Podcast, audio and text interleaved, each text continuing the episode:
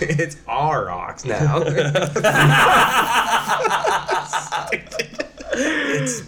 It's my rocks. Woe to you, O earth and sea. It's the Hop Nation. USA Podcast.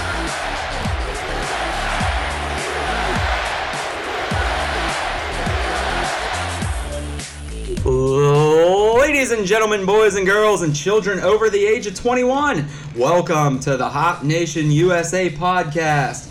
I am your host, Sam. With me, as always, Steve and Adam. We are here for episode 60. Right? 60. Yeah, you All got it. right, I got it right. Yeah. Well See, done. I'm not on the show all the time, so sometimes I don't even know what episode we're on. I'm like a glorified guest, so I'm glad I got it right. How are you guys doing today? We Steve, are- Adam? I am doing well. I can't speak for Steve. I just about did, but I can speak for myself. I'm doing well. I'm happy to be here. Good. Saw you got a new whip. I did. I did. I finally uh, got rid of the old car. I got a new one sitting outside. I, I'm fairly happy with it. Uh, and unfortunately, uh, it's already dirty. I've owned it for four days and it's already dirty. You live in Pittsburgh, a doy. I know. Well, I, I I bought it in Maryland, and within two hours, it had already rained on it. It had already gone through a giant storm cloud of pollen. Yeah. So by the time I got to dinner, it was already the wrong color. Yeah. Yeah. Welcome to the Northeast. Yeah, You wanna yeah, I was change gonna that? say. It's Go just- live in Arizona. this is just something I'm going to have to deal with. You're just lucky you haven't popped a tire yet with all these freaking potholes everywhere. Aw. They're terrible. Ah. All right, so you're great. You got a new car. You're a Yes. car guy, so that's very exciting for you. Yes, it Steve, is. what's up? I'm good. You're good? Yeah. Are you happy to be here? Yeah. You're excited? Well, see, you should probably tell people where here is. Well, I'm going. I'm going to get there. I'm just saying- I just wanted I'm to just make sure saying. you're okay. I'm I'm happy to be here because here is somewhere different. here is somewhere different. It's Yeah. not Studio Central. Right. It's not AKA Studio my Cent- kitchen. There you go, Studio Central. Okay, now enough teasing with this audience here. I'm going to tell everybody where we are today. And we are here at Aurochs Brewing Company in Emsworth, Pennsylvania, which is a little bit north of Pittsburgh, right off of Ohio River Boulevard. And we are here with one of the co founders, Doug Foster. Hello, Doug. Hey, fellas, thanks for having me. Thanks for coming on. Yeah, thanks for being here. This is fantastic. Now, I'll let you introduce yourself, but for those that don't know, uh, Aurochs is a true gluten free brewery. And I know this because I tried to bring Wendy's in here earlier, and I wasn't allowed. I had to actually tailgate the podcast and eat my uh, chicken sandwich in my car. so, true gluten free. but we are very excited to be here today. This is going to be a great learning experience for. Uh, the audience as well as us because I know at least for myself I don't know a lot about gluten-free beer. I've never brewed it. I've rarely drank it. Right. I, I've had a couple of, of Aurochs beers myself, uh, but beyond that, I, I got nothing. All right, so Doug, why don't you uh, introduce yourself to the audience here? Tell us tell us who you are and what you're about. Yeah, absolutely. So my name is Doug Foster. I'm one of the, the owners here at Aurochs Brewing Company. In accordance with my best friend Ryan, we opened Aurochs Brewing Company a handful of years ago. Our goal at Aurochs is to change the way the world experiences gluten-free beer. And for us, that starts with brewing great tasting, naturally gluten-free beer from great tasting, naturally gluten-free grains at our dedicated gluten-free brewery, as you found out. So uh, all of our beers are brewed with millet and quinoa. We also use some buckwheat and have exper- uh, experimented with some better tasting, naturally gluten free grains. And so uh, when I refer to better tasting grains, I'm comparing that to sorghum, which is a popular grain that is used in gluten free brewing, but uh, a lot of people find that it has a an offensive or undesirable aftertaste. So, Okay. uh, so we try to focus on better tasting, naturally gluten-free grains like millet and quinoa to brew better tasting, naturally gluten-free beer. Interesting. Millet and quinoa. So quinoa I've had a number of times. Maybe you guys have as well. Oh, yes. What what is millet? So millet's actually used. It's a good cover crop to help the uh, the soil recover, but it's used as an adjunct in a lot of ancient grain flours or naturally gluten free flours. It, it's a good adjunct. It can be used as uh, a flour all on its own to brew millet based beer, but it's most popular when mixed in with other things, and it's actually found in a lot of birdseed, believe it or not. So- Oh, really? okay. Oh, birds like millet. So, yeah, I we knew we for- learned something. brewing for people, for birds. It's uh, It's a beautiful thing. yeah, we Nice. cover a lot of lot of territory. now, do the birds get to eat the spent grain after you guys are done brewing? You know, that's a good question. We we do offload some of our spent grain, but there are uh, other considerations that we have to take. We actually use a lot of rice hulls in the filtering of our beer, similar to brewing like a Roggen style beer with a lot of rye, and so it's not uh, it, it's not the spent grain is not able to uh, to be eaten by all sorts of different animals. It's not just a general purpose. Right. Right. we- It has to be a little more specific. I think maybe bovine or ovine, uh, animals with a little higher tolerance. For example, a lot of people make dog biscuits out of their barley based spent grains, and we can't do that because the rice hull content's too high and it's not necessarily safe for the Gotcha. dogs. So. Okay. So basically, anything with more than three stomachs, or we we've talked a lot about the beer. However, we do have beers that are right in front of us. So, Doug, I'll I'll turn the mic the mic right back over to you, and uh, we'll let you introduce the, the first beer that we have here in front of us. This is the Aurochs Blonde Ale. Uh, give us a little bit of a rundown on this beer, what it is. Yeah, so the first beer we're drinking today is the Aurochs Blonde Ale. We haven't gotten very creative in any of the namings of our beers, so it's basically Aurochs, the brewery name, and then the style of beer. And we do that because we want to highlight exactly what people are drinking, but we also want them to focus on the brand and the logo. So hmm. everything we brew is catered specifically to anybody who's medically required to follow a gluten free diet. That said, I'm glad you guys are here. We hope everybody can come and, and find a beer that they enjoy.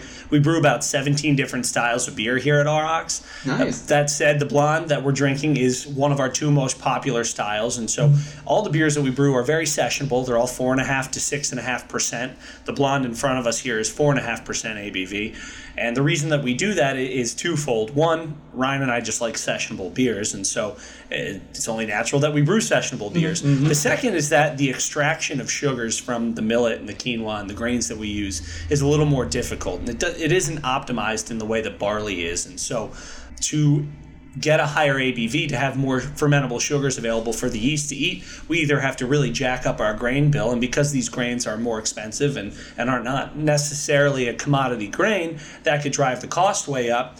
Uh, it also it just makes the brewing process more difficult. And so we found as we become more proficient and our malting company becomes more proficient, we're able to extract more sugar, but our sweet spot still remains in that four and a half to six and a half percent range. And so the blonde ale comes in right at the, the bottom of that at four and a half percent. It is millet and quinoa based. It's all pale millet.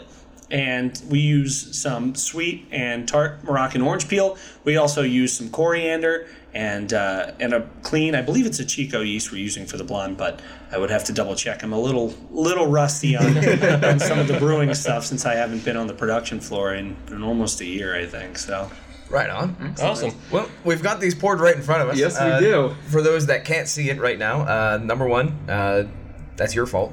Well, No, it's not their fault. it's not their fault. It's just they have to get here. They do have to get here. But for those of you who haven't seen an Aurochs Blonde, it's pretty much just exactly like you would expect of a blonde ale. It, there's no there's no trick to this. It's a it's, it's a clear effervescent.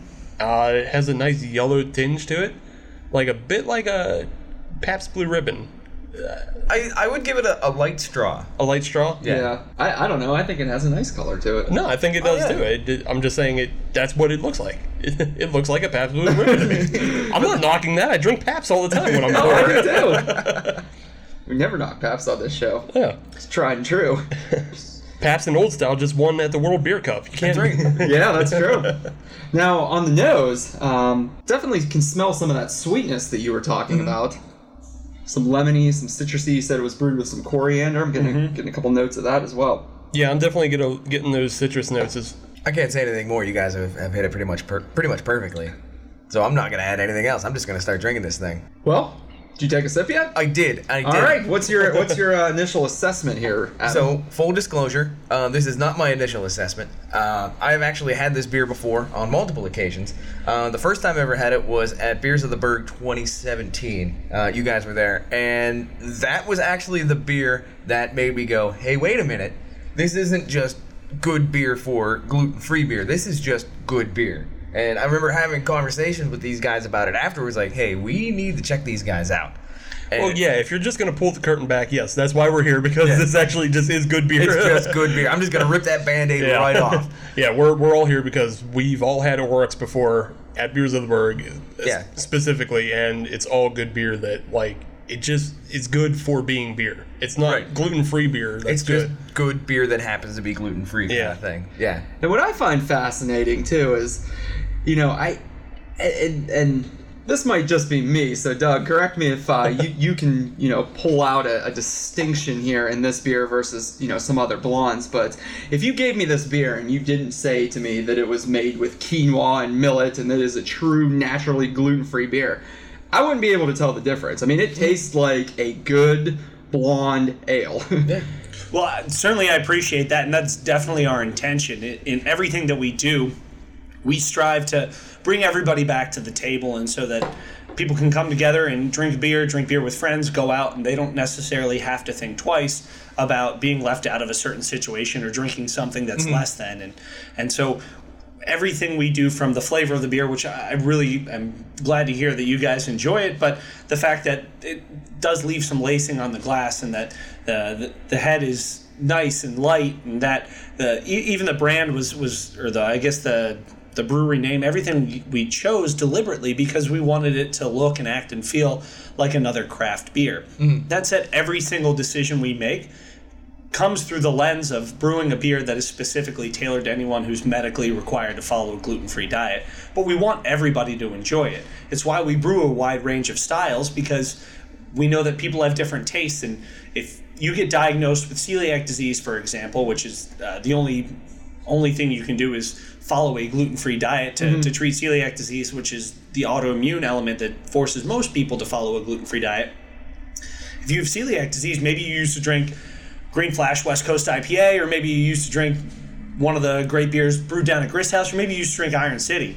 And if that's the case, we want to have something that, although it might not be exactly what used to be your favorite beer, something that's in that family. And so that's what got us started on that path. And if it doesn't look, smell, taste, act, feel like a beer, it's not going to scratch that itch. And that's always been our driving force. Now I'll, I'll continue to toot your horn a little bit more, Doug. But uh, these guys already said like they don't have much experience with gluten-free beers, whereas I've had actually a number of gluten-free beers just because I don't know I'm a drink, adventurous and I'll drink anything.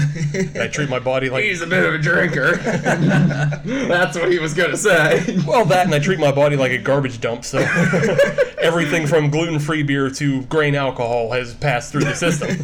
Uh, but yeah, I've had True expert is Yeah, what you want. exactly. But I, I've uh, I've had a number of gluten free beers, and they all usually come out like thin, and like you already mentioned about the sorghum with the bad aftertaste. They have they're they're almost like ciders with bad aftertastes. Or some people try to brew kombucha and trick you that way, and call it tea beer, and that's also garbage. but but your stuff is like like you said, it does everything that you want it to do. It's effervescent. It looks like beer. It tastes like beer. It feels like beer. It it's beer. beer. It's It beer. is beer. It's just beer. certainly very flattered by that and and we're actually part of a, a small pretty tight knit fraternity of other breweries that, that are doing what we do. There's mm-hmm. It's hard as breweries continue to open but my last count i think there were about seven breweries in the entire world that are brewing with millet so it's pretty wow. unique Okay. Oh, really? yeah and, and That's interesting. even Yeah. fewer brewing with quinoa and so at least of the ones that, that we're in contact with in north america there's some great ones there's one out of seattle called ghostfish a brewery out of colorado called holidaily another one out of i believe portland called groundbreaker and then there's uh, probably the biggest of all the breweries that are brewing in this vein is a brewery called Brasseurs Sans Gluten out of Montreal. They sold as Glutenberg in the U.S., but uh, we are a small group of brewers brewing with millet. And so when you look at gluten-free beer, it really comes down to three categories. The first is those naturally gluten-free sorghum-based beers. Sorghum process is similar to brew. Um, sorry, process is similar to barley. Has a uh, easily fermentable sugar profile. But doesn't taste very good. Then you have these naturally gluten free breweries that are using millet and quinoa and buckwheat and amaranth and some of these other naturally gluten free grains. And then there is the gluten reduced faction, which is using barley and adding a popular brewing enzyme like Clarex or Clarity Ferm. And personally feel that over time that'll probably be proven out to be unsafe for anybody medically required. I, I certainly don't have the science background to, to break all that down, but uh, at least for me, someone I was diagnosed with celiac disease when I was five, and as the listeners can't tell, but you guys can see I haven't missed too many meals. So, uh, you know, I figured that out nutritionally, and so over time, I've seen the landscape evolve from a consumer packaged goods product, from a, a beer product, most importantly, and the barrier to entry is now great taste. And so, what we hope to do, and with in partnership with some of these other breweries, or at least in partnership in, in theory, uh, is to to bring great tasting beer to anybody that is interested in drinking it, regardless of your food allergy. Awesome. Excellent. So you mentioned uh, you mentioned that you were diagnosed with celiac back in when you were at five. I'm sure you weren't ready to drink beer back then, but No, I uh, I was not. Regrettably, I missed out on a lot of good years of beer drinking. uh, so what kind of drove you? And I guess this is getting into the history of the brewery. What kind of drove you to brewing beer? Well, so that's a great question. So at the beginning, I mentioned my partner Ryan. Uh, Ryan and I grew up together, went to high school together here in, in Pittsburgh locally, and so for a long time, I was really the only person that I knew that had celiac disease, which is an autoimmune disorder.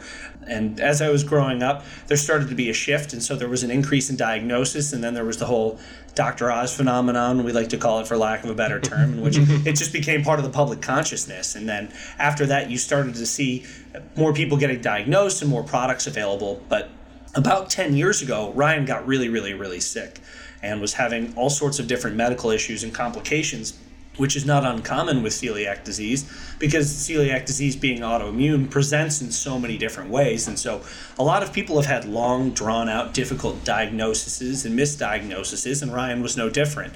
So he was medically required to follow a gluten free diet after his diagnosis about 10 years ago. And uh, we were able to replace a lot of the elements of his diet. But when it came to beer, Ryan had loved and lost. There were so many great barley based beers out Oh there yeah. And uh, and he had started to explore with some import beers and some different craft beers, and so he was pretty disappointed. And I was telling him, "Hey, I drink this, or I you know try some of this," and he looked at me and was like, "This is not going to cut it." So uh, so we started homebrewing with uh, sorghum extract batches. Neither one of us had ever homebrewed before, and so uh, as you can imagine, it turned out horrifically, and uh, every everything from exploding bottles to dropping glass carboys to just brewing Oh, overall terrible beer. And so uh, it did not deter us, thankfully, and, and we thought, okay, so you know, once we learned how to homebrew and we re- we realized that all the mistakes weren't necessarily our mistakes. We thought if we substituted the sorghum with a better tasting, naturally gluten free grain, maybe we could brew better beer. And so that's what got us started with this idea and how we ultimately decided to start the brewery. The issue we ran into was that the supply chain didn't exist. Yeah, I, I was gonna ask is like how, if you guys got started homebrewing because we're all homebrewers as well, and we all got started on extract kits, but I don't think we've ever seen a sorghum extract. So like we wouldn't have known where to start.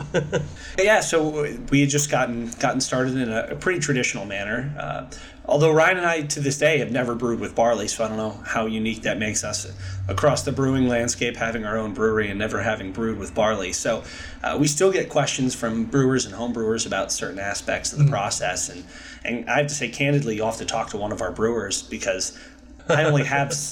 limited knowledge based on my Yeah. experience and so uh, there are certain things that I know better than others, and there are a lot of areas where I'm still extremely novice. So it's always fun to learn something different, even when we brew a new style of beer. It really started me down a path where I was exploring beer in earnest beyond what probably most people's first exposure to beer is, which is light domestics. And, Right. Yeah. and Oh yeah. I'm, you look, there's a beer out there for everybody, and there's a place and time for for every kind of beer. But uh, but I'm enjoying catching up. So. Excellent. Yeah. So that's that's interesting, and I, I I wanted to maybe you maybe you won't know this as much, but um, I wanted to ask you. We've ta- been talking about the different grains and, and extract that you're using to make the beer. In terms of the overall brewing bottling process, is there anything else that's drastically different between gl- brewing beer that is naturally gluten free and other types of beer? So that's a great question. At first, there was, like I said, the supply chain didn't exist, and so Right. Years ago we had to malt all of our own grains in Ryan's apartment in Shadyside in Oh, downtown geez. Pittsburgh, which yeah, which was kind of like Breaking Bad but with mice, Right. um, and was definitely a fire hazard. All of that beer was for homebrew experimental batches. We weren't serving yeah, right. home malted mouse beer to anybody, but uh, but at least it, it gave us an opportunity to to learn a lot more about all the different grains that we were trying, all naturally gluten free.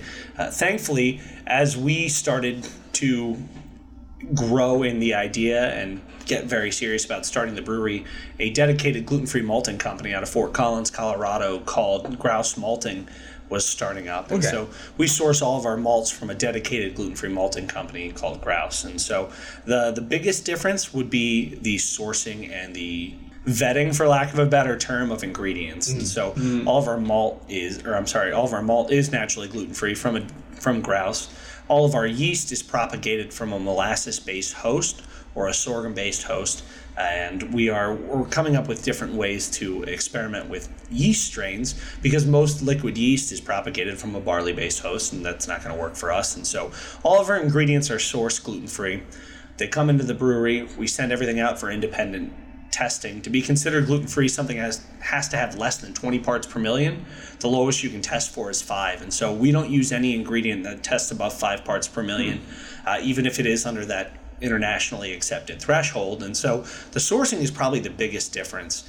As we were learning to brew with these different grains, millet's much much smaller than barley. So uh, as we were learning, the mash profile has changed drastically. We used to have like an eight hour step mash that was a total nightmare. We'd have stuck mashes and all sorts of problems. And, and as we've grown and as it's developed and, and in concert with some of the other gluten free breweries, we've learned a lot more. And, and through, with, uh, through using some different enzymes, we're able to increase our extraction and cut our processing time down pretty dramatically. So, what we're doing in the grand scheme of things isn't vastly different than a barley based brewery you're breaking down the cell structure of grains to extract sugar to feed those precious yeast that give us the uh, delicious alcohol that we all love to drink. So Oh yes. that process Thank is for the yeast. same. That's uh, that's quite fascinating, um, and, and you touched on this earlier, but I, I, I got I got to know because there might be some listeners out there thinking, yeah, I've, I've tried gluten gluten free beer before, but there's a difference between what you guys are doing and then what some of the other major breweries are doing with their one or two maybe gluten reduced beers. So you mentioned a little bit about that earlier, but I'll ask you to talk about a little bit more about that. Is there what is the big difference between a gluten free beer and a gluten reduced beer? So this is the first time I've ever talked about this on a recorded platform.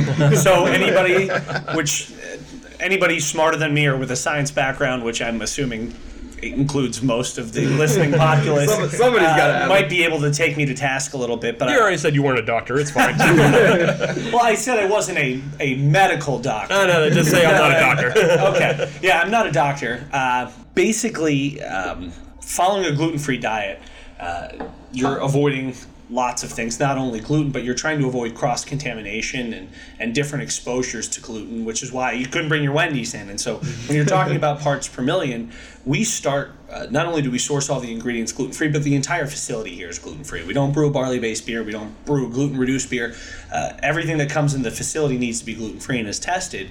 That includes the employee lunches. So uh, we have six full time employees and eight part-time employees and only three of us uh, have celiac disease and so everybody else is required to bring a, a gluten-free lunch uh, or they have to eat in the car which i the only person i've ever had to banish to the car before sam was my mom uh, but she knows the rules All right, so- me and Doug's mom. Yeah. we have eaten in the parking lot of Aurochs. Nobody else has. so yeah, it's uh, but we take it very seriously. Now the chance of cross contamination through a lunch is probably pretty low, but the idea is getting everybody of the mindset that everything we do has to be with with anybody's medical best interest in mind. So, uh, as far as gluten reduced, the issue is it's a barley based beer, and they're adding a popular brewing enzyme called Clarex or Clarity Ferm. And as far as I understand it, the Clarex is used to reduce chill haze and help clarify beers. And so, while doing that, it breaks down proteins into smaller parts. And currently, to test for gluten, they uh, what is used is it's called an ELISA sandwich test, and I believe. And this is where the lack of science background can get me into trouble. But I believe there's two molecules that need to be globbed onto, and as a sandwich test, it traps the protein in the middle like a sandwich. And so when the Clarex or Clarity Ferm breaks the protein up, it's not necessarily getting rid of it. It's just making it smaller and, and so that it's passing the test. And so it's really unclear and I feel like the research that been has been done, at least the, the studies that I have read, and again, you think I'm bad at science, not a great reader either, but, uh, but the, uh, the studies seem limited. And so I know that following a naturally gluten-free diet is the best way for me to maintain my health. And whether it whether you have gluten intolerance or gluten allergy or celiac disease and an autoimmune element, the best thing I can do is naturally follow a gluten-free diet. And if I'm brew or if I'm drinking something that has been brewed with a naturally gluten-free mash, I'm in good shape and I have nothing to worry about. So I'd rather do that. People ask like, "Hey, if you could take a pill, would you do that?" And at this point, like I said, I'm 33. I'm not wasting away. I want to see 50 years of research going into that before I'm willing to do that because I know uh, it's not as difficult as it was 10 years ago. And so if I can do this and be safe and have a great time and and do it safely, I'm going to to pursue that naturally gluten-free diet and that naturally gluten-free beer as opposed to gluten reduced.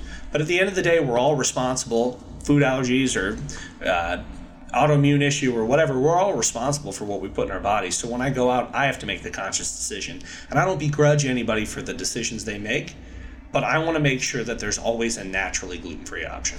Sounds great. Wow.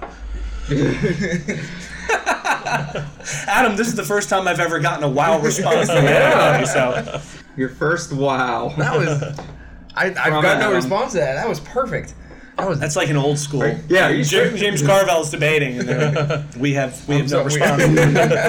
Gonna say, sure you never talked about that on a podcast before or on the radio? Did you ever do uh, like the Mark Madden show or something? Rehearse it in the mirror. well, I think uh, maybe it's about time we get back to the Aurochs Blonde Ale, our first beer of the night. Well, I never really got away from it. While you guys were talking, I was. If you didn't notice, I was pretty silent during that. Uh, Yeah. Mostly because I was enjoying this beer. Okay. So Well, why don't you take the time now and give us a little more than two words? I liked it. That's three. There, we're good. yes, asshole. But no, it, it. Like Doug said, this is a very sessionable beer, very drinkable. Uh, it's it's just good. It's light. It's crisp. It's just it's just an easy drinker. And honestly, what else can you ask for in a blonde ale? It's just yeah, just a good, easy drinker. Bottom line. yeah. I'll mention uh, as it warmed up because while Sam and I were talking, uh, yeah, the, my beer warmed up a little bit, and it, like the the taste didn't change too much. It opened up a little bit more, Mm-hmm. but it didn't turn like it didn't turn. It's still acting like beer. Right. right. It didn't get wild on you. Right, no, it still acts like beer, even even a little bit warmer. It's behaving. Yeah. Yeah, and I mean, for me, I'm, I'll definitely agree with what you guys said, and you know, this certainly isn't going to be the first time I've mentioned this on the podcast. So, for those who've heard our earlier episodes with me, you've heard me uh, say that the blonde style of beer is certainly not my favorite. It's something I'll drink, but generally something I wouldn't pay for.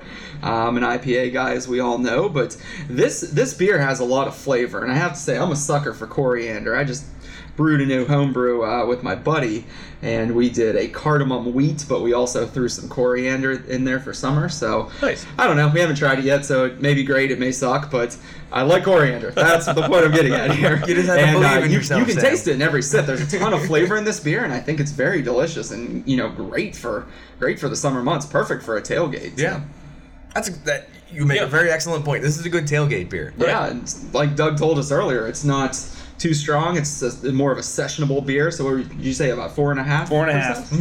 So yeah, something you can certainly enjoy over and over Oh yes. All right. in the summer months. Yeah. All right, excellent. Well, that's uh, that about does it for the for the Aurochs Blonde Ale in segment one. So stay tuned, Hop Nation. We'll be right back at you in no time uh, with more from Aurochs Brewing and the co-founder that's on the show with us today, Doug Foster. So stay tuned. Check this out. There's a Seattle company called Tavour that enables discovery of new and exciting beers and breweries. Tavour gets the best independent beer from literally around the world Denmark, New Zealand, Belgium, and of course, everywhere in the US. The app is incredibly simple to use to get some ridiculously good beers delivered right to your door. Welcome back, Hop Nation. We are here and we are ready to drink some more gluten free beer. And once again, we are still here at Aurochs with Doug Foster, one of the co founders, and we are ready to dive right in to our second beer. So, Doug, what are we going to be drinking next? So we're drinking the Aurochs Session IPA. It's also four and a half percent, like the blonde. It uh, it uses pale malt in addition to some of the darker roasts of, of millet malt that we have. Nothing too dark or too heavy. It's a, a bronze color, and in addition to that, we use a, a pretty traditional hop profile with Centennial and Cascade hops. So you've got a little pine, got a little citrus, about 48, I believe, 47, 48 IBU. So it is just a tick above a pale ale, a good introductory IPA for someone that's maybe not into hops, but if you're naturally required to follow a gluten-free diet and you want to try a hoppier beer, this might be a, be a good beer for you. Well, I have to say, I'm excited. I'm a hophead, love IBA, I, IBAs. You love IBUs. I love IBUs and I love IPAs, so I, I could not be more excited to try this beer. I know for for a fact that I have not had this yet, and and I'm anxious to to dive right in. So Well, let's not So- dive in quite yet. Well, Let's now we gotta look at the color, get Yeah, the smell. right. We gotta do the whole rigmarole, but Yeah. rigmarole. That's a 50 cent word. So on the color, it, it's definitely a little bit darker than the uh, than the blonde ale. It's uh, I I would call it a light copper. Yeah, yeah, definitely light copper. It's uh, it's definitely not a VFW beer, uh, where it's got some, you know, it's got some character to it. Just looking at it, it's got some character to Yeah, it. yeah, it's not as clear as the blonde was, and it's not as effervescent either. But that's okay. Yeah, we still that's fine. believe, we still believe in it. On the nose, it's hops. yes, Yeah. I like the nose. It smells really good. I appreciate the nose. For the style, I appreciate. So, Doug, for your information, I am not an IPA guy whatsoever. I don't know if you picked up on that yet, but I, yeah, if I don't like it, that means it's probably a good IPA. You hear a lot of Adam saying on the podcast, "Well, I appreciate it for the style," That's and right. that usually means he doesn't like it. I don't want to badmouth it. All right, so what the hell? Let's let's jump into this. yep. no, I like that. Hmm. Now, what's the IBUs on this one, Doug? Because it, So- it doesn't taste too too hoppy. No, it's like I said, it, it's 47, 48 IBU, Okay. so it's not in overly hoppy, and so there most of the beers that we brew have a, a pretty moderate hop profile to them. A lot of that has to do with the fact that they're very sessionable beers and they're lighter on the palate, and so they don't necessarily have the malt backbone that pairs very well with an extremely hoppy IPA, and so everything that we brew, we, we do very well with that 40 to 50, maybe sometimes 60 IBU range where it's moderately hoppy, or sometimes we actually have a lot of popular beers that are that are dry hopped, or we do something post fermentation or towards the end of fermentation because it adds a little bit more to the aroma profile of the beer without being extra hoppy. And so, because of the light mouthfeel, because of the lower ABV, the conservative hop use is intentional. Mm-hmm. Okay. Because I was gonna say you can you can taste the hops in every sip. They're there, they're pronounced, but at the same time they don't linger around too long. It's not as is not as hoppy as I was expecting. It does not have that hop residue yeah. that uh, certain people on this podcast do not appreciate. Well, what do you think of this beer, Adam? So what I what I what I do like about it is on the nose, it is very upfront about what it is. Uh, it makes no bones about it. This is an IPA. This is going to have hoppiness to it. But also what I like about it is, like you said, this is kind of a not necessarily an introductory beer, but it, it's kind of a stepping stone if you want to get into the pale ale and IPA world. And, and what I like about that is it kind of eases you into that. It does have that hop flavor, that hop profile, but it doesn't punch you in the mouth. And most importantly, uh, from my perspective, it gets the hell out of the way when it's done. Where it doesn't have that hop residue, it doesn't just stick around. It just has that nasty hop pellet taste to it, which uh, I do not appreciate. Others might, I don't. But I, I like the fact that it gets in and it gets right back out, and I like that about this beer. The whole flavor profile of this beer, this seems like a really good gateway into IPAs. It's going to be like, all right, well, you can try it out. You're going to taste some of the hops, see mm-hmm. what you think. It's not going to overpower you or anything, but but you will get a flavor of what the beer is about. Yeah. I, I think it's good. Yeah, I, I like it too. It's it's balanced, mm-hmm. and it doesn't have. Again, you guys both already said it, but it, like it doesn't have that bitter back end. Mm-hmm. So yeah, it's it's an easy drinker as compared to trying to dive into a Sixpoint Resin. Right, right. Death by hop. It's so funny you guys bring that up too, because most of my buddies that are into IPAs are really into IPAs, and it's gotten progressively more obsessive for all of them. So they started with relate. something. Yeah, they start with something that's hoppy, and then it just keeps growing, and they're looking for the most dank and hoppy and and different beers they can find out there. And for us, it just doesn't balance well. I think Steve, you used the term doesn't balance necessarily well with the grain bill, and so we think this is the the right level. And also, mm-hmm. we want to brew a beer that anybody can pick up and enjoy. And so, if you like to drink IPAs and you used to drink barley based beers and you've been diagnosed and you're medically required to follow a gluten free diet, hopefully this scratches that itch. And we do other beers out of the out of the tasting room that are a little bit hoppier, but this tends to be one of our most popular in addition to the blonde ale because it does appeal to a, a wider audience. Yes, Cool. I, I would agree with that.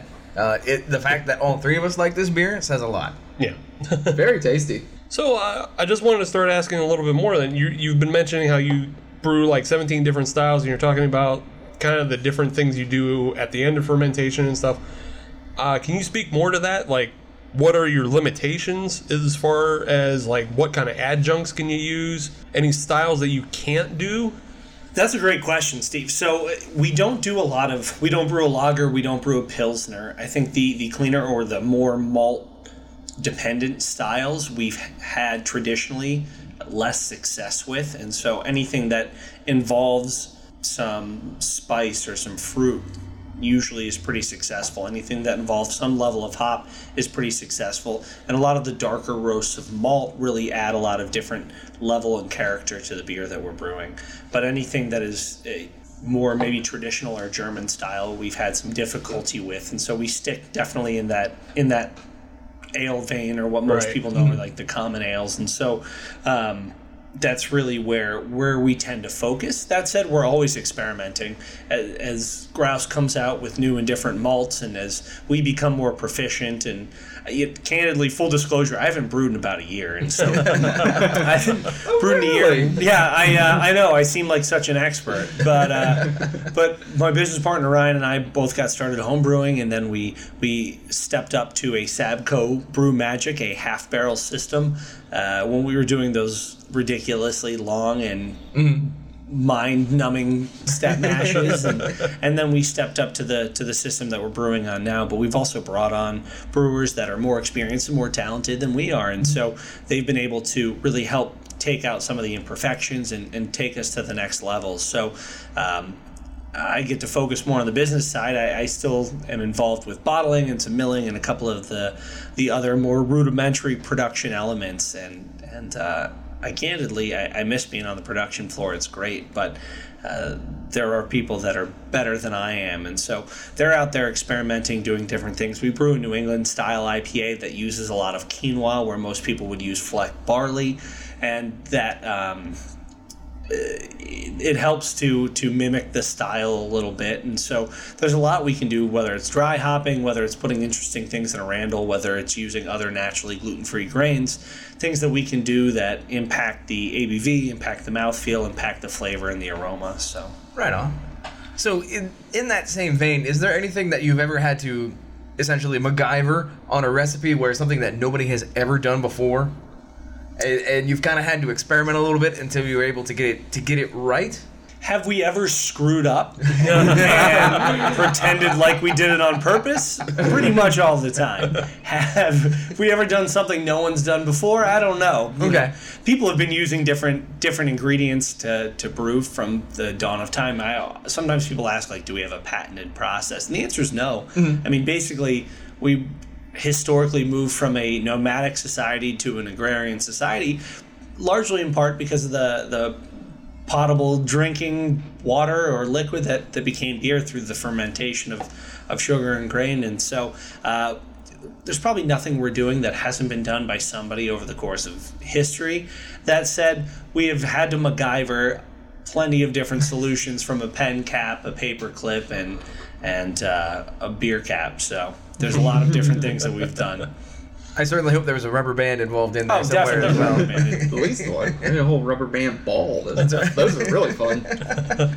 now you've mentioned your, your other brewers uh, a couple times so far on the show, and, and I have to ask: Are, are they gluten free as well, or have they brewed you know a wide range of styles? No, neither of our brewers are gluten free, and so both Will and Chris have a background in barley based brewing, uh, both homebrewing and professional, and so they bring a lot of different different dynamics to the brewery and different experiences that Ryan and I don't have, especially when it comes to quality control and some of the creativity and, and thinking outside the box with different ingredients and different additives and adjuncts and all sorts of things that, that really give the beer its depth. And so we're really lucky to have them. They're really great technical brewers. They're a lot of fun to be around, and they're doing stuff that Ryan and I could have only dreamed of. So it's really cool to have uh, have people that are better than you on the brew floor. And that's great that they were able to bring their talents to uh, to your brewery as well, because I mean I'm sure that brings a different perspective to, to some of the beers, especially having started with barley-based beers and now they're going to brew with meat, millet, and quinoa. Absolutely, and, and candidly too, uh, Ryan has experience with a lot of different styles. But I mean, we're talking now. We're, we're going on a decade, and so that that recollection starts to fade. And so we have outside tasting panels, but to have somebody in here every day that goes home and drinks a variety of different IPAs or a variety of different wheat style beers or blonde ales or browns, porters, everything else, it really helps us hone our quality control and our sensory panels and, and really make sure that we're brewing beer that, that we're proud to put out. So I guess it would also maybe help keep up with like uh, current trends and styles. Because if you know Will and Chris are out there, you know, drinking what's popular, they can maybe try to figure out and again MacGyver, MacGyver their own versions of things. Like you said, you just started brewing a New England IPA, which that's the new hot Oh, thing. great. Oh yeah. that's a Steve. Another great point. I mean, they're out there. They they help us push the envelope. At the same time, we're constantly having to have team meetings with everybody and say like, let's not forget. Here's what we're all about. And it's good to have that kind of yin and yang or that push and pull where we want to push the envelope. We want to do something different, but having done this for a couple of years now, I, I believe that gluten free brewing is maybe where craft brewing was 20 years ago. And so uh, it's going to, we are, we, the royal we, the gluten free brewers of America. Uh, if there's not a trade group, I don't know if I can trademark it. Anyway, yeah, you can do it right here on the Yeah, show. yeah, sure. Many people have done it before you. So Sure. We trademark all kinds of That's things. right. Power Nation exclusive. yes. But the gluten free We get a piece. yeah, yeah, fair enough. What's what's ten percent of zero? Um, but the uh, we're catching up rapidly because of the path blazed by all these other amazing craft breweries, and so the groundwork is laid. But we're still trying to figure out, okay, how do we brew these these beers to that are quality, that are flavorful? How do we then brew them to style? How do we brew them in a way that's economical and sustainable? How do we push those styles? How do we package them? How do we distribute them. And so all the challenges that have been faced by the industry before us, we're still facing, but we're catching up quicker from a uh, gluten-free brewery perspective. And so it is a good balance, a, a push and pull between uh, guys with a lot of experience that are starting to follow or want to follow trends and from a gluten-free brewery perspective, just wanting to put out a quality product and being able to put beer in a bottle or a can and put it on shelf is a huge victory for a gluten-free consumers. So, uh, being able to get it is step one. So, to, so to segue into my next question, what I what I'm gonna ask is, you said you want to make sure that, that that people can get your beer. So for Aurochs beer, what what are your distribution channels outside of this brewery here in Emsworth, PA? Where would one find your beer? Yeah, so thankfully that is becoming an easier and easier task. So as we uh, enter spring, we signed a wholesale distributor contract with Frank B. Fuhr Wholesale, who is an amazing wholesaler here in Western Pennsylvania and, and known nationally for their efficiency and professionalism and just the great job that they do. And so we're really fortunate and excited to be partnered with them. And they're going to be distributing our beer to 10 and a half counties in Western Pennsylvania. Oh wow! Awesome. Yeah, yeah. Oh, congratulations! Thank that's, you. That's very admirable. That's No, hey, That's that's huge.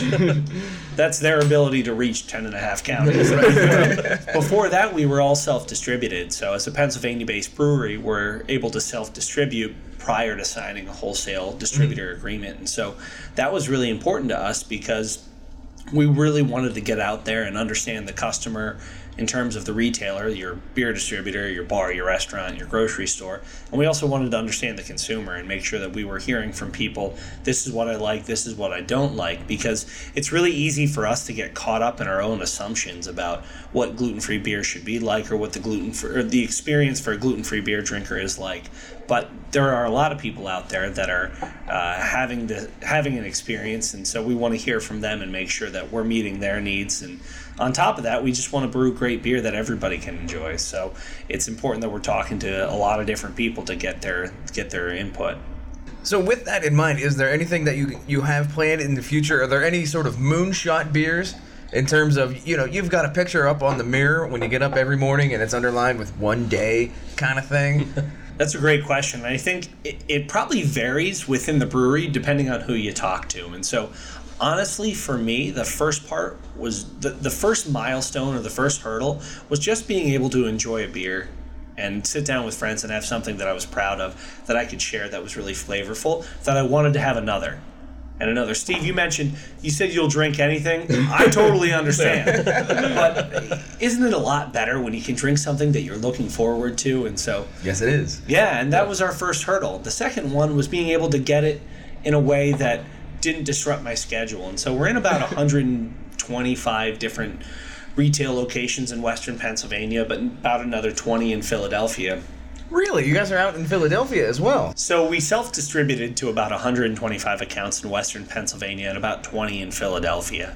We've signed with wholesalers in Western Pennsylvania like Fuhrer, and then we're signing with a wholesaler called Shangy's in Eastern Pennsylvania, and that'll cover most of the state for us. So hopefully people will be able to find their beer at their uh, favorite places throughout the state. But uh, before that, we were just self-distributing. It really gave us an opportunity to meet with customers and really learn what they were interested in, and cut our teeth and and make our own mistakes without without having to be accountable to another partner. And we think we're probably better for it. Right. So. Yeah, that's cool. Uh, so um, we haven't really mentioned it, but like the so far the two beers we've had, the the blonde and the session IPA, both came in bottles. So obviously those two you can find out in the wild.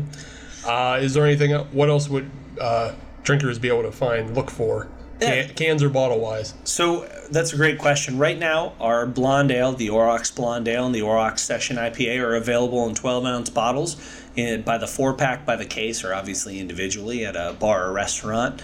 We are going to be releasing the Aurochs Amber Ale later this summer, probably in the August, maybe September timeframe, and the Porter later this fall. We do plan on switching to 12 ounce cans. It is something that we feel really allows us to take the beer anywhere. And so there's only certain places you can take glass bottles, but cans can go anywhere. And we just think that really fits with what we're into personally and what a lot of the people that like to drink our beer are into. And, and so we're going to make that transition. But uh, it, it- by the four pack, it, the blonde and the session are available in, in most of those retail locations. Now, why did you guys decide to go with the 12 ounce cans? Because the trend seems to be for, you know, these microbreweries, nano breweries, they are canning, but they are all going with the pint. The 16 ounce can, the tall boy, or excuse me, the pounder. Not Well- the tall boy, that's 24 ounces. Yeah, Sam, that's a good question too. And so we don't have any canning equipment on site, so no decision has been made Oh, okay, official until you have the equipment in the facility. Nothing is a done deal. that said, we do have a we do have a dual head Meheen 12 ounce bottle filler, and everything that we do is grain to gla- we like to say grain to glass gluten free, and so it's sourced gluten free, it's produced gluten free, it's all tested, and then we package in house that uh, eliminates the risk of cross contamination. And so, picking cans, it makes a lot more sense because the economics of what we do are a little bit different. We're talking about more limited, more difficult to source ingredients, extra testing processes, and that itself creates a different cost structure. and so, with that, there are other considerations like how are we packaging the beer? Bottles tend to be a little more expensive to produce than cans, and now with the with the progress that's been made in terms of can quality, probably the best beer you can get is in cans because mm-hmm. there is no light. You're not having any of those weird off flavors that are imparted by the aluminum. And so the reason we chose the 12 ounce well, we, we've had a long and illustrious history in terms of picking uh, different packaging. And so when we first got started, we were actually bottling everything in 22 ounce bombers. I remember I those remember days. that. yeah, yeah, yeah. yes, So, uh, bombers are great for for the beer drinker, but if you're newly gluten free, or maybe you're just coming back to beer because you've been drinking wine for a long time, and and there are finally some beers that you might be interested in. A 22 ounce bomber, especially at a bar or restaurant, is a pretty big investment. Right. So- Yeah, absolutely. You're committed. Right, and so the 12 ounce cans, the 12 ounce or the 12 ounce bottles, hopefully the 12 ounce cans, just seem to fit everywhere. And so I know 16 ounces work at stadiums and dedicated bottle shops and places that have a, a pretty dedicated craft beer following. But as much as we hope that we can appeal to the craft beer drinker, we want to make sure that we appeal to everybody. And so 12 ounce just seems to make the most sense. It allows us to price it in a way that we think is competitive. We want to be superior on taste and competitive on price. And so, uh, as much as I don't like to talk about it when I'm talking beer, it is a consideration. So, um, you know, uh, everything from production to finance to sales just kind of pointed to the 12 ounce can. So, not the uh, sexiest answer, but No, I mean that makes sense. I was just curious because everybody's going with the pounders, and not not that there's anything right or wrong with that. It just seems to be what everybody's doing. So So, Sam, the worst thing you have to do is just drink two. I know, right? exactly. It'll make a cooler wizard staff when I duct tape them all together, you know, because there'll be more cans in there. Maybe I could even mix in a few other 12 ounces, get some variety in my staff. All right. I don't know where to go from here. I'll be uh, honest. I think, I think it's back to the beer. yeah, I think it's just easy to say, well, we can look forward to the session IPA in cans, hopefully. yes, yes, we can. But for now, we have it in our glasses. and uh, available in bottles. Yeah, and it's available in bottles now. So, uh, thoughts? Final thoughts? Adam, we'll start with you, Mr. I Don't Like IPAs. So I don't like IPAs. I'll be perfectly honest. Uh, I said that pretty much every episode that we've ever had an IPA on the show. and I'm not breaking new ground with that information. No. Uh, but again, like I said earlier, what I like about this, it announces what it is, it does what it needs to do, and it gets the hell out of the way. It doesn't have that hop residue or anything like that. It doesn't, you know, stick around.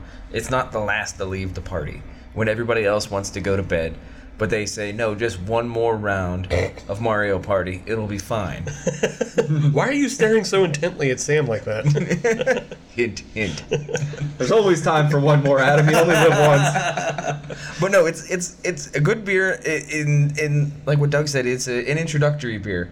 You know, if you haven't been into that pale ale uh, IPA world before, this is a good way to come into it, and I and I do appreciate that. I'm gonna kick it over to one of you two guys that actually know what you're talking about when it comes to IPAs. Yeah, I, I agree with that. I mean, as someone who can, who can truly appreciate the style as I drink, very hoppy IPAs, you know, lighter session IPAs, and everything in between. I, I really do enjoy this beer. It's it's got a nice flavor, but then it dissipates a little bit, and it, it leaves me wanting more, which is great because you know generally in a glass I'm sipping about one ounce at a time, so I got 12 sips before I got to crack another one, and you know that's that's very that's very exciting to me that I'm always that I'm always wanting another, and it's it's not too overpowering. And once again, just like the blonde, this is four and a half percent. It's a session beer, so you can take it on you can take it to a tailgate. You can you know after you mow the lawn, you can sit on your back porch and enjoy one, and still be able to drive to dinner later on. It's it's it's a nice, refreshing beer. And, and you can't always say that, that IPAs are refreshing. I mean, you can't. Even I, I can say that. And sometimes I like that. Trust me. Sometimes I'm not looking for refreshing, but at the same time, this one is. And and you know the the lower hop profile is is it works very well. It's a very balanced beer. yeah. so, I'll just say this is the complete opposite of the Founders uh, Dankwood. I haven't had that one yet. Well, you're going to like it, Sam. Oh, really? because it's like somebody scissor kicked you in the mouth with hops. This is that that beer is a 12% bourbon barrel aged IPA nightmare. Now I liked it, and I know you'll like it. Not everybody would like it, but that's exactly Adam. but that is so far to the other extreme of what this beer is. This beer is everything Sam already said. Is it's a nice, refreshing, easy drinker. I think of it as a lunchtime beer. You just, you just you just sit down with like a, a nice you know sandwich or whatever. I mean, or whatever people with gluten intolerance would eat. I know you don't do sandwiches. Yeah, I can speak from experience. I've had this beer for lunch multiple times. yeah. yeah. And it Sometimes definitely you, fits the bill. sometimes you don't even need a sandwich or any food. Just drink right, beer. right. Uh, but yeah, I like it that way. It, it's nice and refreshing in that sense. And that's not all for you, Hop Nation, because that's only two beers. And in this show, we drink three beers. Yeah, And we- so stay tuned. We are going to be back in just a flash with uh, Doug and one more Aurochs beer. We'll see you soon.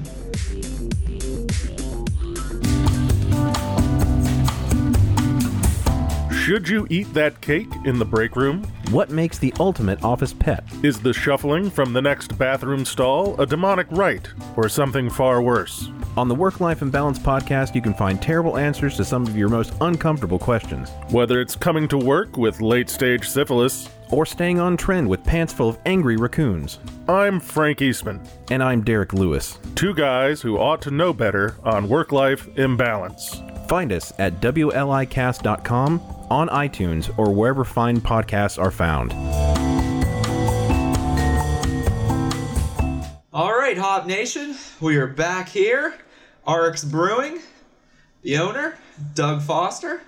And that means with segment three comes one more tasty beverage. So we're going to be trying one more Aurochs beer here on the show today. And Doug, why don't you tell us what we're going to be drinking last? Yeah, so this is our amber ale. Uh, most of the flavors driven by the different roasts of malt that we use. The malts that we use that make us unique are the millet and the quinoa malts, but uh, it's all pale malt. The flavored malts or the different roasted malts are all quinoa, and so we use a couple of different uh, medium and crystal malts that that not only give it the darker color, but give it more of the caramel biscuit flavor that you get. And so uh, it's a standard hop, it's a clean yeast, and most of that flavor, like I said, is driven from the malt, which is kind of unique because a lot of the times the malts we're using are there for a base, and so we use hops and yeast and additives and fruits and spices to really drive the flavor. And this is one of our,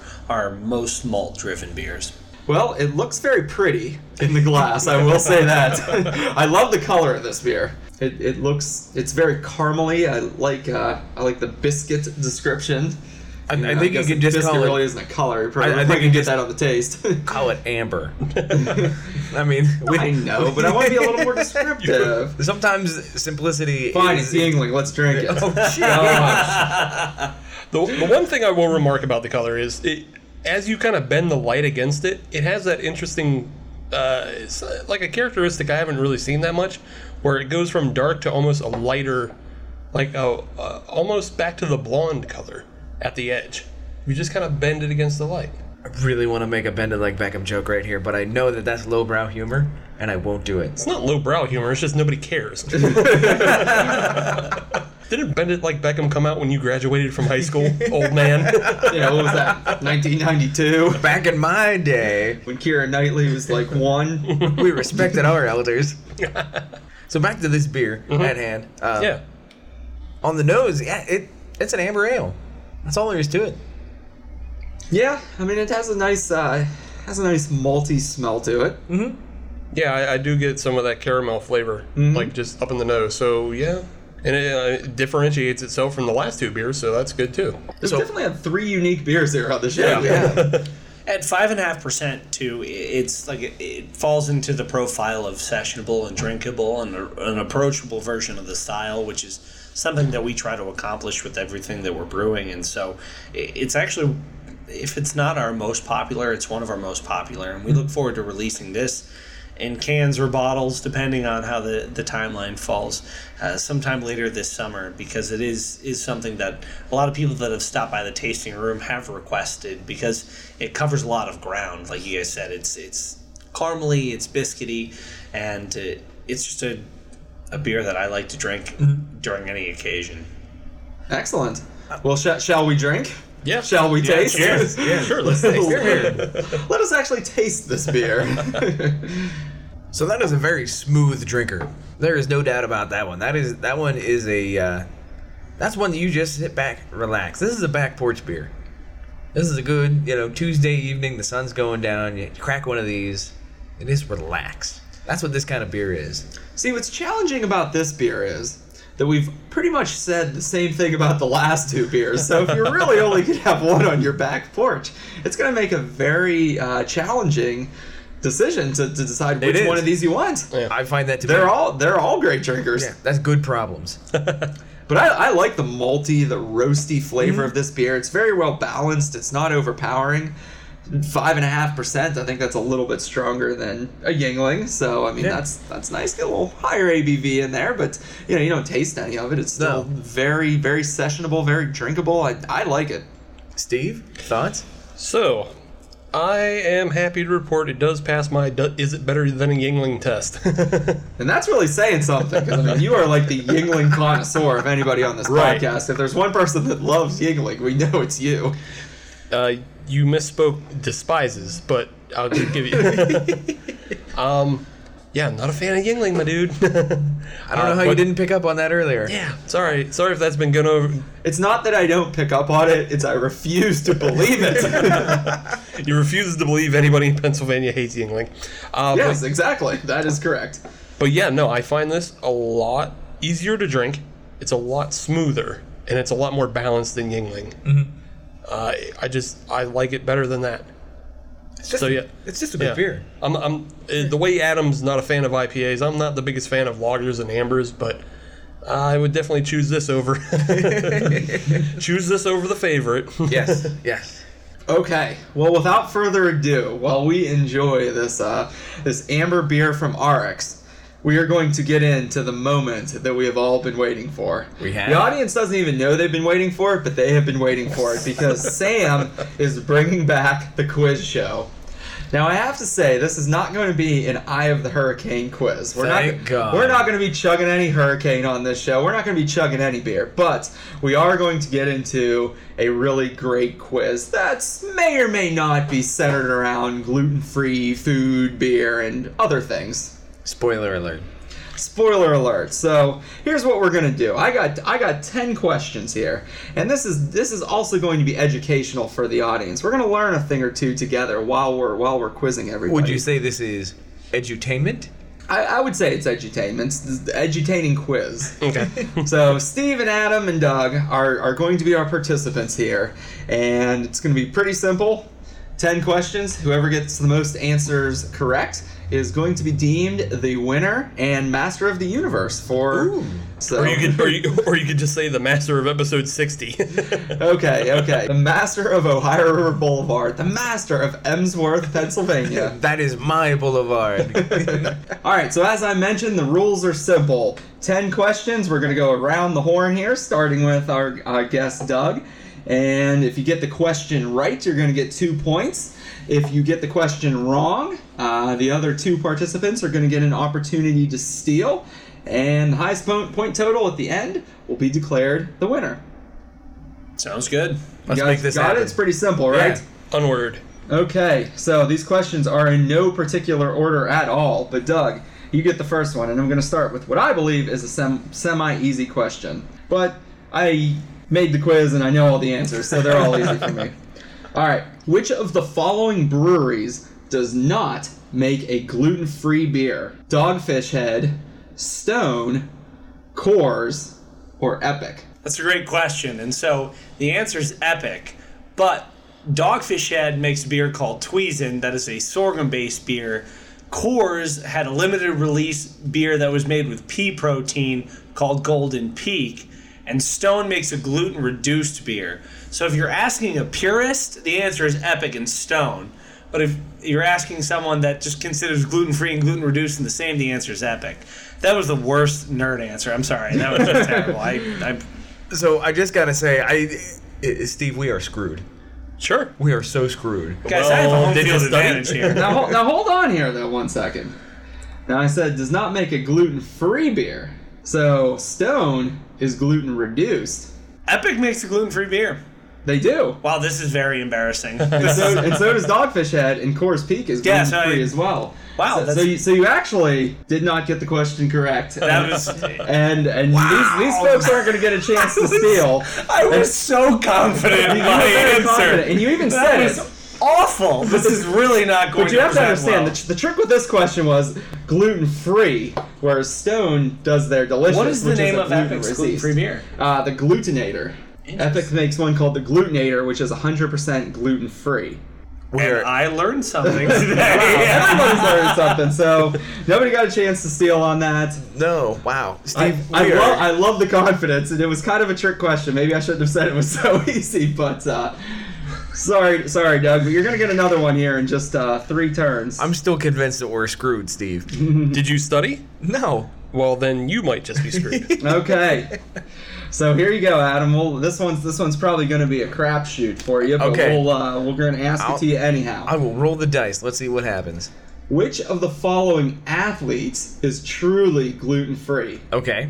Peyton Manning, Serena Williams, Drew Brees, or Dale Earnhardt Jr. So when you say gluten free, is that by choice? No. Or okay, Not by all right, choice. that's I'm just just making sure, just making sure. So I really hope it's not Peyton Manning because he owns like 35 Papa Johns. He's a so businessman, though. The answer is not epic. I can tell you that with confidence now. so I am going to go with I'm going to go with Drew Brees. And you would be correct. Very good job. So two points for Adam and no opportunity to steal. Bada bing. Okay. Steve, wheat wheat germ is something that should be avoided if you are gluten intolerant. The question is, what is a wheat germ? The part of wheat that sprouts and grows into a new plant, a good source of vitamin B that grows from the plant's roots, an ingredient found in common face washes that should be avoided, or the skin of a grain. What is wheat germ? It- like, if I did an A and B, is that like, is that an acceptable thing? I'm trying to feel you out. there's one true answer. Well, you said that on question one, and we said, "Hi, see how that turned out." Well, Well, I, I had one no, answer he, for it. he was right. He, was had right. one As, answer. He was as, right. as Uh, good as Doug's arguments were, and his confidence that he had. it was not epic. Just act like you're supposed to be. No one's going to say it. You can buffalo a lot of people, but Sam is not one of them. Uh, I'm going to go with A. you are correct. Yeah. The wheat germ is the part of the wheat that sprouts and grows into a new plant. That's what I thought. So if we want to check the scores real quick, it's uh, it's Steve with two points, Adam with two points, and gluten intolerant Doug with no points. This is no holds barred trivia here, Doug. Look, I want to get that out of the way real quick because I feel like we're still going to lose. oh yeah, oh, we're gonna get Okay. smoked. I'm hustling you guys. This is like the color of money. Next round's double or nothing. All right. Well, you were up then, my friend. Nine ball. What's nine ball? I can play that game. All right. So here's your question, Doug. Listen to the whole question here. Soak, soak this in. I'm so embarrassed. I know you are. That's why I want to make sure you got the whole question this time. All right. If a product is labeled wheat free, it doesn't necessarily mean that it's gluten free. What ingredient may it still potentially contain? A. Corn. B. Spelt. C. Buckwheat. Or D. Sorghum. It is spelled. And you are correct. You are on the board with two points. Just happy to be here, guys. Now, as, as someone who went to the World Wide Web for most of these questions, I don't even know if I know what the hell spelt is, but that is absolutely the right answer. It's not corn. It's not sorghum. and it's not buckwheat. Alrighty, Adam, you are up next. Let's make this happen. Okay. So we're gonna we're gonna throw you a little bit of a curveball here, All right. And this this doesn't have to do a lot with being uh, gluten gluten free, but more around being vegan friendly. Oh boy, So, you picked the the only- wrong guy. The only reason I was at trivia on Monday and I heard this question, and I thought it might be appropriate for this. okay, geez, Was thanks this- for the was invite, by the way. Was this trivia at the corner pub? It was. See, it's a fun plug to corner pub, real quick. That's Yes, right. let's plug, right. plug them real quick. All right, which one of these cookies is not vegan friendly? Okay. A. Thin Mints, B. Oreos, C. Nutter Butters, or D. Chips Ahoy? are not vegan friendly. Not vegan friendly. So three of these cookies are vegan friendly. Yeah, One know- is not. I know for a fact that Oreos are vegan friendly. I know that to be true. Don't ask Maybe. me why I know that. it might be true. Because there's nothing but chemicals in them. it's hard to get something from an animal when it's all grown in a lab. Put strychnine in Oreos. All right, you're you're stalling here. I There's am, no I time am. limit, but I feel that the Girl Scouts are, are trying to be all inclusive, so I feel that that would be vegan friendly. So it comes down to the Nutter Butter and it comes down to the Chips Ahoy. And I feel that Chips Ahoy, they would kind of just sort of stumble into that sort of thing. Just like they didn't plan it, it just it's going to happen. So I gotta go with Nutter Butter.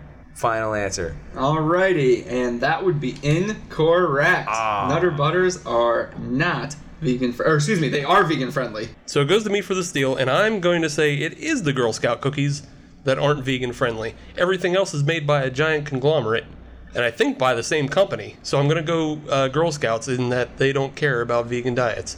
Okay. Now, Doug, you're going to get the chance. You're going to get a 50-50 chance to take the lead here because Thin Mints is in fact incorrect. I don't want to appear confident because that made me look like an absolute idiot beforehand. But I think that Chips Ahoy are not vegan friendly because chocolate chips have chocolate, which has milk, which is not vegan friendly. You are correct. Chips Ahoy, That's like not vegan friendly. that's like six degrees of Kevin almond milk. well, you should celebrate because you are in the lead, Doug. Three points to two to two, and this question goes to Steve. Mm-hmm. Okay, here is a whiskey question for you. Whiskey question. Which, Oi. yeah. which of the following whiskeys are gluten free? Jack Daniels, Jameson, Wild Turkey, Maker's Mark, or all whiskeys are gluten free? Hmm. I know. See, Tough one. mm, Jack Daniels, Jim Beam. No, no. Jack Daniels, Jameson, Oh, Wild Jameson. Turkey, Maker's Mark. Oh, oh, oh. Or oh. all whiskeys are gluten free. Oh, I heard I heard Jim Beam, not Jameson. Uh, I'm gonna go with Jameson, my dude. Well, then you would be wrong. Damn it. And so we are moving over to Doug to steal. So we know Jameson is not the right answer. You got Jack Daniels, Wild Turkey, Maker's Mark, or all whiskeys are gluten free. Are you guys ready for the most unsatisfying part of this entire podcast? yes. so, this is where I have to, or at least to my current knowledge, get as technical as possible. Beer, it's pretty cut and dry. You have naturally gluten free ingredients, you have barley based beer, and then you have your gluten reduced beers in the middle that are being debated. Wine is grape based, so it's naturally gluten free most liquors it's complicated so a lot of them have a barley based or wheat based mash but the gluten protein is supposed to be less volatile than the alcohol distillate so during the distillation process it's supposed to make anything gluten free hmm. i don't know enough about the science behind it but there's also a risk of cross contamination. And so, if anybody is trying to stick to the strictest letter of the law, anything with a naturally gluten free mash is gluten free. But I do believe Maker's Mark makes a gluten free claim. And from what I found, they do not. they do not. Now we could we could look. I'm that very up. bad at this game. we can look that up. And that was that was a great explanation. So maybe you get a you get a half a point for that. I, I feel like I just gave him a point just for that explanation. Oh, I mean, that, that's fine. I mean, yeah, that was. I was going to give a little explanation myself after this, and that was pretty much going to be it. So give, give him a half a point. Okay. Maybe, maybe give him one. I'm really sorry. Sam. I No. Ruin, to And- be and fair, I ruin everything. Once again, we're going to the World Wide Web here, so I could have factually inaccurate information. Because contrary to popular belief, not everything on the internet is true. Nobody lies on the internet. All right, we're done with that question. Oh, we are. We are. Adam's I not getting a ruined chance the to steal. Here's why. No, I mean exact you exactly what you said is, is correct, and it's in line with uh, whatever website I found this on. But all whiskeys are somewhat known to be gluten free, and this is why I'm going to give you a point anyhow. Is because as you said through the distilling process, um, you know the gluten is supposed to be minimalized or sucked right out, for lack of a better term. You said it much better than me, but Perhaps it's distilled out. for the folks that that do uh, have the celiac disease, they tend to shy away from you know some of the whiskeys just in case with the distilling process and when they're making it, it might not be truly gluten free. I'll take the pity point. I'm not, I'm not above you get the pity point. I've been to Maker's Mark, and I it, if, if, if this ain't consolation, been there. I've taken the tour, and I didn't hear them talk about uh, making gluten-free whiskey. Maybe I was just too drunk. Who knows? So what's the answer? It's all whiskeys are gluten-free. Oh, it's That's all the answer. okay. Yes. It was it was another trick question of sorts. Okay. So okay. give Doug a half point, but then Yeah. round, round it up. Right. All right. What is the name of New Belgium's gluten-reduced beer? Is it A. Gluttony, B. The Voodoo Glute Hop, C. The 1554, or D. They do not currently have a gluten-reduced beer? A. All right, you said it with confidence, and I'm confident that you are correct. it is the Gluttony. Good job. Wouldn't it be the gluttony? Yeah, you're probably, you're probably right. Give give yourself a tenth of a point for that. And then I- round actually- down. I believe on the label it says they have a mutiny against gluttony Yeah. or a mutiny against gluten. Am I doing Something like that. Oh no, you, no, I think you're right. That's really good marketing. It is good marketing, and the label's badass too. Yeah, it's like a pirate. So it's supposed to be mutiny, but gluttony. yeah. Yeah. Word puns. Happens in the beer world. All right, few All few more time. questions here. Scores are currently Doug at six, Steve at two and a tenth, and Adam at two. I'm Adam- losing by a tenth. How Adam- is that possible? Adam's coming back with this one because I think you're gonna get this. It's another uh, it's another brewery question. Let's make this happen. All right, this is probably the easiest question on this quiz, so Damn you're it. welcome. what is the name of Anheuser Busch's gluten-free beer? Okay. A. Green Chair. B. Red Bridge. C. Yellow Sun. D. Blue Sky. It is Red Bridge. And you are correct. You are correct. Give Gotta have a couple easy ones in there. If I'm going to continue with my buzzkill trend, By all means. technically, you're absolutely right. It is Redbridge. God, I- I already hate myself for saying technically there. That's like the nerdiest. Like I'm just gonna. put my- Actually. Is it really I believe, has some kind of controlling stake in the craft beer alliance, which owns like Kona and Widmer and all that. okay. So Widmer has a beer called Omission, which is a gluten-free beer as Ah. well. So technically, God, I keep doing this. so technically, Anheuser Busch owns Omission and Redbridge. I please don't have me back. No, that's I mean that's that's great supporting information for the question. but omission does not make a green chair, yellow sun, or blue sky. So love love the I'm sorry, enthusiasm. Sam. to, You uh, did a lot of hard work, and I'm. No, I did because I, I mean, most of these beers I don't drink. All right, Steve.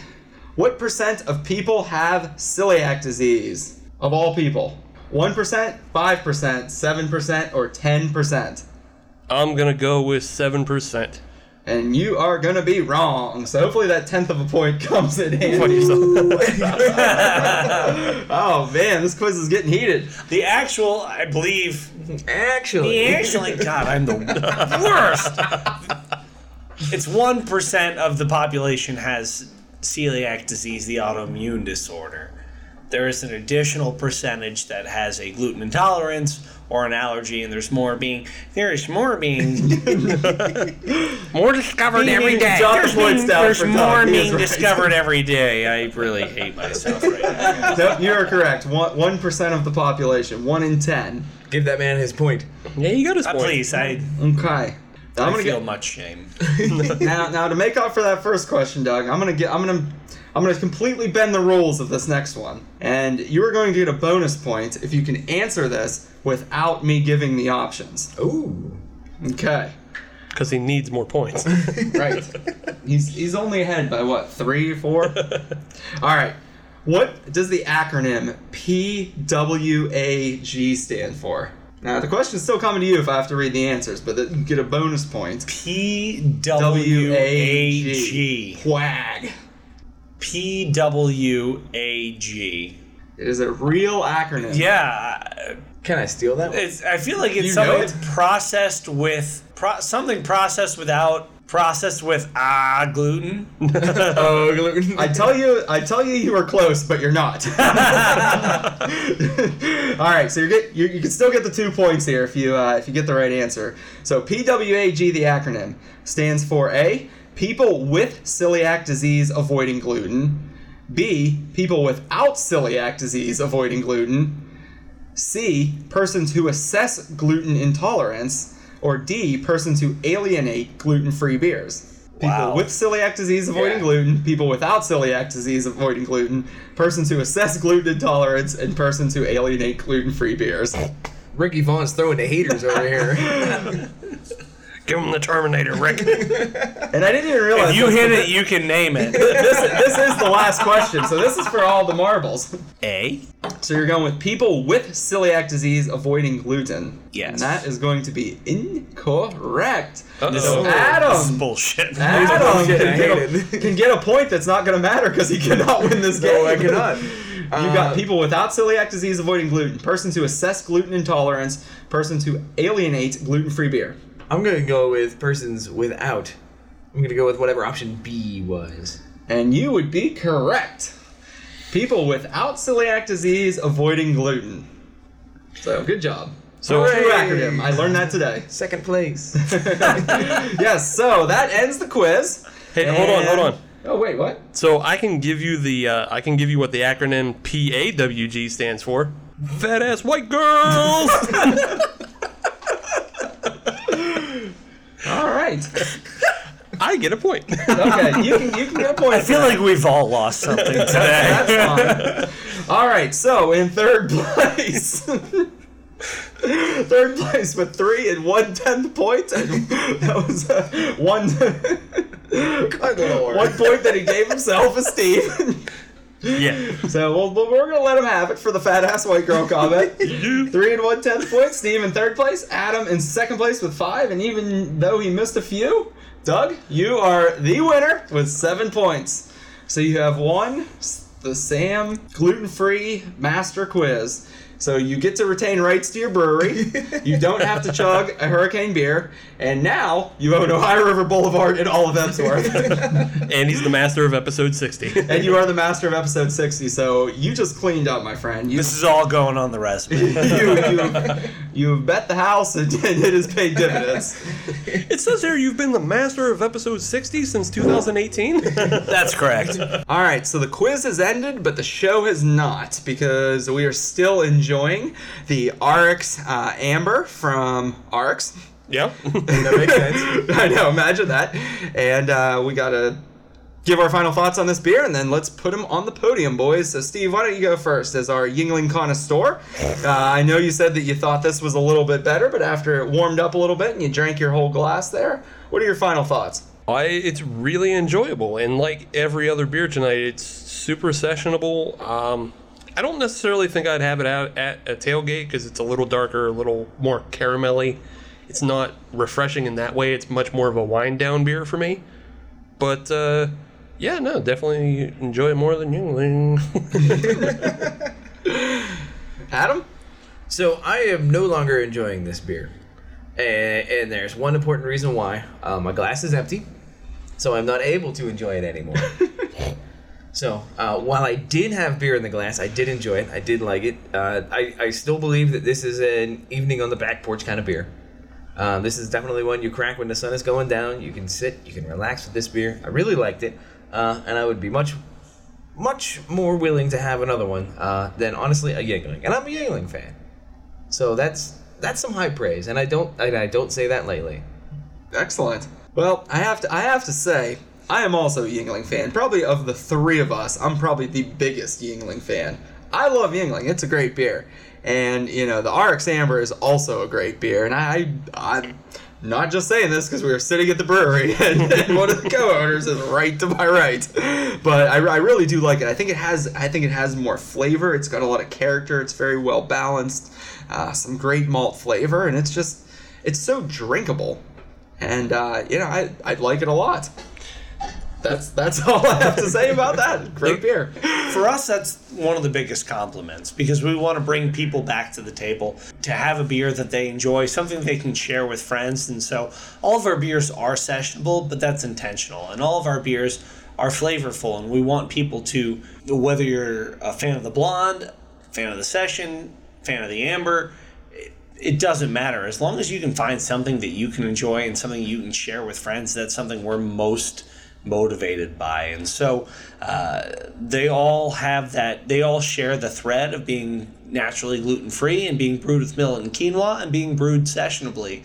But they all have something that stands out that defines them and makes them a little bit of a different beer. And so uh, if someone's out there and wanting to try one, hope you try them all. But there's definitely something that we brew that's out there for everybody. Great, great. Yeah, couldn't have said it better myself. Yeah. So we'll head to the podium. Yes. Scoot on over there. So at this point, Doug, if you don't know, we're gonna take your three beers and we're gonna put them all up against each other and give one a bronze, give one a silver, and give one a gold. I'll fight to the death. And then we'll give you that chance at the end. Yeah. yeah. So I don't know who wants to start. I'll start. I don't give a shit. Okay then. All right, go for it. No one's stopping you. I always try to go early because I, I got to do the social media stuff at the end. Oh, right. that's right. You don't You want to don't talk. want to Steve overload. yeah, That's you don't right. want to talk too long. Too much Steve overload. A Steve overload. Yeah. So the bronze I'm going to give to the amber. I I like the beer, and like I already said, I do like it more than you know Yuengling, uh, but it's still kind of that amber caramelly uh, flavor that's not my favorite thing in the world. But I s- still like this way more than a lot of other lagers we drink on this show. Vienna lager, lager backbone lager, whatever the hell that was. Vienna Lager beer. Vienna Lager. Vienna Lager. Sure. obnoxious name. jerk off naming convention. Uh, the silver I'm going to give to the Session IPA. I like that a lot too, and it definitely satisfies that kind of gateway IPA level for people. I guess I would kind of enjoy something a little more hoppy. I did like it a lot, and I do find it refreshing, so also a very good beer. But the gold I'm going to give to the blonde. That was super, super refreshing, and it just had that nice citrus notes about it and it also was uh, like all the other beers super crushable so yeah uh, hard to pick between the three but uh, that's how i'm going So I'll jump in next, and and bottom line, it, it seems to me like it doesn't come down to to quality between the three beers. It essentially comes down to what kind of styles do I prefer uh, with with this ranking. All three beers, uh, they all have their positive attributes. Attributes. They all have uh, good qualities, and they're all good beers. Uh, so essentially, what it comes down to is what kind of styles do I like is how this is going to come into play. So for me, the bronze is going to go to the Session IPA. Uh, it certainly has its positive qualities, and I like the fact that it got the hell out of the way when it was supposed to, but it still presented itself as an IPA. It was an IPA through and through, but it wasn't obnoxious and wasn't you know a hops hopsecutioner or anything like that. it was it was very good for what it was supposed to be, and I appreciate that. In the silver medal position, I am going to go with the amber ale. Uh, that is a very, very good beer. Like I said, uh, maybe five minutes ago, uh, that's a, a good back porch beer. It's got a good flavor to it. It's got a good mouthfeel to it. I like it. But it came up against that blonde ale, which I can 100% understand why it is one of the flagships uh, of this brewery. That is a very good beer, very sessionable, very drinkable, very light, very crisp. It just it's it's checking boxes left and right, and to me that puts that in the gold medal position, uh, hands down. That's it.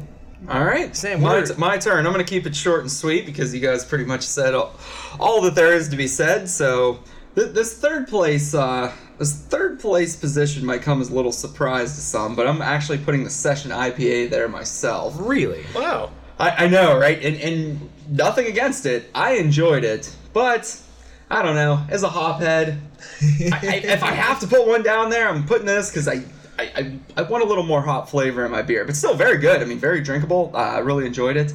Uh, the silver and the gold are kind of a toss up for me, but because they were both so good. But I liked um, I liked the blonde a little bit better. So with that, um, the amber is actually going to go into second place. I thought the amber had the most flavor of all the beers, and it, it was very well balanced and had, had this multi richness to it that I really enjoyed. But I got to go with the blonde first because there was just so much coriander and sweetness and great drinkability to that, and I. th- This let's just let, let it be known. I I, I challenge any brewery that's out there that makes a blonde to try to get that beer on this show and to get me to put it in first place again because this is probably going to be the first time I ever put a blonde, which is one of my least favorite styles of beer, in first place. But this one was great. It's crushable, it's drinkable, and I really really like the flavor of it. all right so now we turn it to doug rank your babies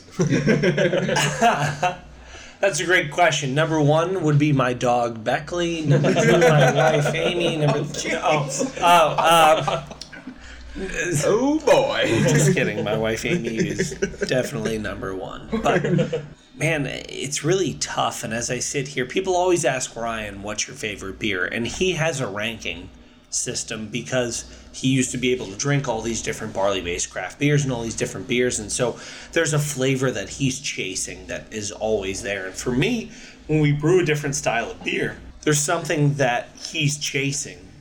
And for me, when it comes to the different beers we brew, a lot of times it's the first time I've ever had that style. But I thought you guys all gave great arguments and great explanations, and certainly we'll take all of that as feedback. But I actually think I mimic Sam the most in this regard. And for me, the Session IPA is one of my favorite beers because I, I think it is very difficult to blend gluten free grains with hops. And so I probably drink the most session IPA, but that said, the amber and the blonde technically are probably our superior styles. And so the flavor of the amber and the different malted grains that we get from from grouse really shine in the amber. And so or, and with the blonde, the coriander and the different citrus flavors definitely accentuate the style the most. And so I'd have to go bronze session IPA, silver amber, and gold blonde. Oh, you got it right too. Yeah, That sounds like me. All right. All right. Well, with that, if you want to find us on social media, all you got to do is search Hop Nation USA, and that'll get you Twitter, Instagram, and Facebook. And if you want to listen to brand new episodes of the Hop Nation USA podcast every Friday, like you should, then search Hop Nation USA on Stitcher, Podbean, iTunes, and Google Music Play. And if you're on iTunes, leave us a five star review because why, Adam? Well, uh, we are a six-star show, but they only let us use five. That's very, very true. But those five stars help us grow and they help us get to a bigger audience. And if you're looking for anything else, just visit hopnationusa.com for features and reviews you won't find anywhere else. With that, I'm going to give it back to Doug.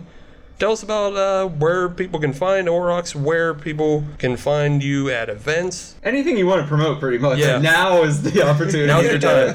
Plug away. yeah, Steve. So I guess I should say, if you can't find us at your local bar, restaurant, bottle shop, beer distributor, grocery store, tell the manager, tell whoever's involved with buying beer that you want Aurochs Brewing Company and that you want a great tasting, naturally gluten free beer. You can check us out online at www.aurochsbrewing, A-U-R-O-C-H-S brewing.com or check us out on all the social media nonsense at Aurochs Brewing Company on Twitter and Instagram or at Aurochs Brewing Company at Facebook on Facebook. Do you are you on or at Facebook? With Facebook? We're on Yeah. Facebook. We're in unison with Facebook. right. you're All right. Yeah. Well, Doug, can't thank you enough for being on the show today. I really appreciate it. This is very informational. Loved uh, the opportunity to come out here, drink some of your beer, learn more about gluten-free uh, brewing. And I just have to say, for to all the listeners out here, I mean, these beers, you know, it's easy to for us to rate them against one another, and it's you know helps that we're at the brewery with one of the owners. But at the same time, I mean, I, I think I speak for everyone when I say these beers hold up against some of the best that Pittsburgh has to offer. We're not just saying that because we're here on the show. I mean, these are great beers. If you haven't checked out Aurochs Beer, check it out. Check out the brewery. Um, it's on Ohio River Boulevard in Emsworth, PA. 10 You're- minutes outside of Pittsburgh. 10 minutes outside of Pittsburgh.